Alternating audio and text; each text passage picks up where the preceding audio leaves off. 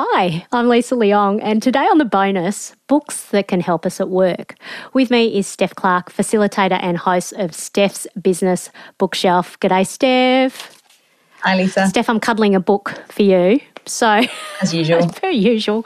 Um, last week, we talked about your book of the moment, Viktor Frankl's Man's Search for Meaning.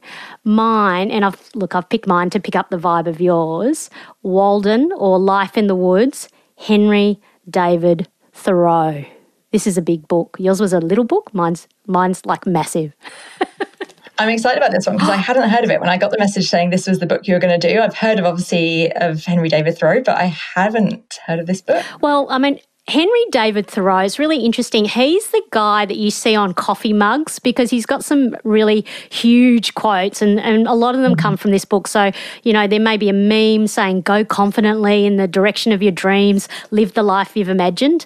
This is the dude, right? And this is the book that basically put him on the map. He's like a philosopher um, and just a guy who decided to question uh, progress. All right, so we we we were in the first lockdown and, and basically my work was put on pause um, because I had a lot of international work. I was homebound.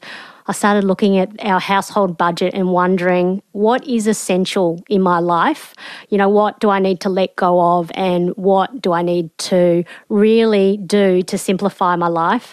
And this book is about that question. So what really is life and how do you live a simple life? Henry David Thoreau, um, in the sort of eighteen hundreds, he built his own small cabin on the shore of Walden Pond, and for two years he lived there. And he he basically had a little, um, like, and you'll love this as an auditor. He line by line, ex-auditor, ex-auditor. Sorry, that's right. Um, he wrote line by line, what is the cost of things? And the reason why he did this is because he wanted to question at what price? At what price are we slaves to, you know, at the wage, basically? How are you reacting to this? What does this sound like to you, by the way? Um, yeah, I'm just taking it in. I love that. It's just interesting, isn't it? Because as you, as you start describing it, all these more more modern books kept popping into my mind, which just is such a reminder that these ideas have been around for hundreds of years and, and even beyond. If you go back to the kind of, you know, the Senecas and or the, the Greek philosophers and things, and Roman philosophers, I think, well, actually, why are we still making these same mistakes? That's a really good question. And I think I've started, that's why I've gone sort of to older and older texts through this time. So um, rather than, to, than going to modern business books, I've just gone so far back that I am looking at ancient philosophy. And I think that's why both of us really liked the Casper de Kyle's books on rituals, because he's gone back to really ancient texts as well. So I'm wondering whether that's what has been happening through COVID nineteen is we're starting to go back to the fundamentals. Fundamentals. What do you think? Yeah, absolutely. And I loved Casper's book as well. I've just read it and I've started doing my tech Sabbath every, every, been doing that successfully for a few weeks. But what I, what again, I was similarly was blown away by was the ideas have been around for generations and we've just lost touch with them because, well, the Industrial Revolution and, you know, all of these things you could think about. What's what's the cost of, and the, to the point of, of from the book from Walden, what is the cost of these things, not just from a financial perspective, but from a enjoyment of life perspective as well. Yes, and so on that point, here's a, a beautiful moment in the book is he's looking around at all the houses around him and they're all pretty fancy. So they've got these fancy Venetian blinds and he knows the people in them and he knows that they're actually unhappy. So they complain mm. a lot about the hours that they work and the back backbreaking work that they do. And so he actually did the ledger and he said, those fancy Venetian blinds, what have you given up to actually get them on your house? And then if you look at the equation, is it worth it?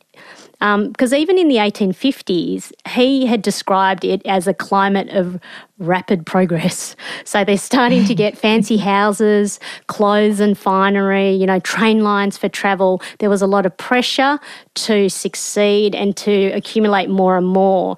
And so he was saying, well, I need to question that. So when he went to live um, far away, he actually calculated using that ledger that he only needed to work for six weeks in order to live what he called a fulsome life. Um, sounds wow. a bit shocking, doesn't it? Six weeks. Yeah, and it reminds me of that story that, oh, sorry, this study that came out of the U S around, they they calculated the optimum salary for happiness before it gets past the, you know, it's the point of diminishing returns and, and, and actually becomes detrimental. And it was only about, I say only, it's, you know, it's, but compared to some of the salaries you, you see often, it was only about seventy-two thousand, around seventy-two thousand U S dollars from memory, which a lot of people would be shocked by. So I wonder what it is that sort of drives us to want more and more and more. And I was certainly reflecting on that as I was saying in the in the first lockdown and saying this question, at what price? And, well, what mm. did he do with his time? Well, he actually just spent a lot of time just sitting in nature,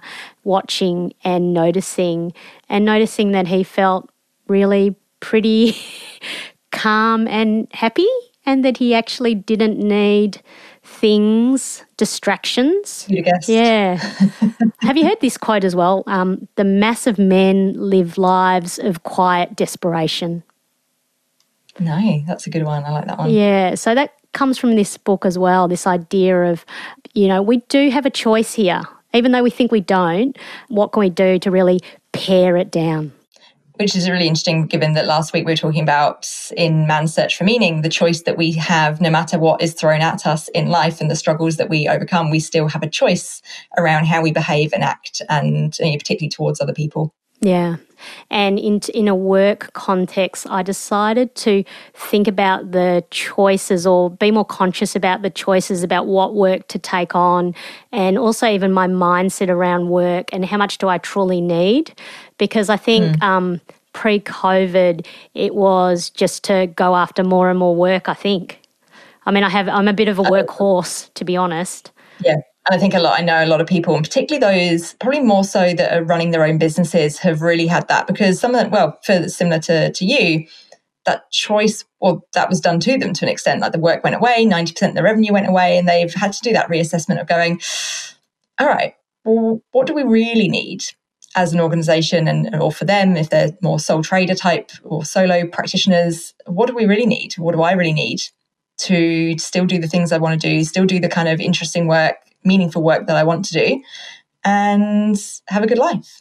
Yeah, and I'm wondering if I'm ever going to get out of this rut, though, of philosophical books, because I've li- I've gone to the Tao Te Ching, I've gone to um, a, a lot of meditation texts as well. So I seem to be in quite a reflective mode at the moment.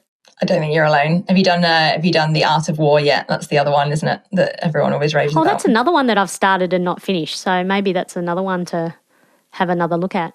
We'll have to read that one together. I'm still not ready either. Thanks so much, Steph. Thanks, Lisa. And the book again is Henry David Thoreau's Walden, or Life in the Woods. I'm Lisa Leong, and until next week, keep working.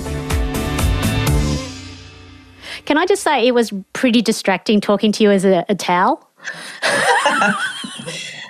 In my secret secret it's, podcast cave. Hello. You're kind of half cubby house and half, it was kind of like talking to a monster, like a towel monster. Yeah, I'm gonna, I'm now going to tell you a horror story about the person who bought too many things.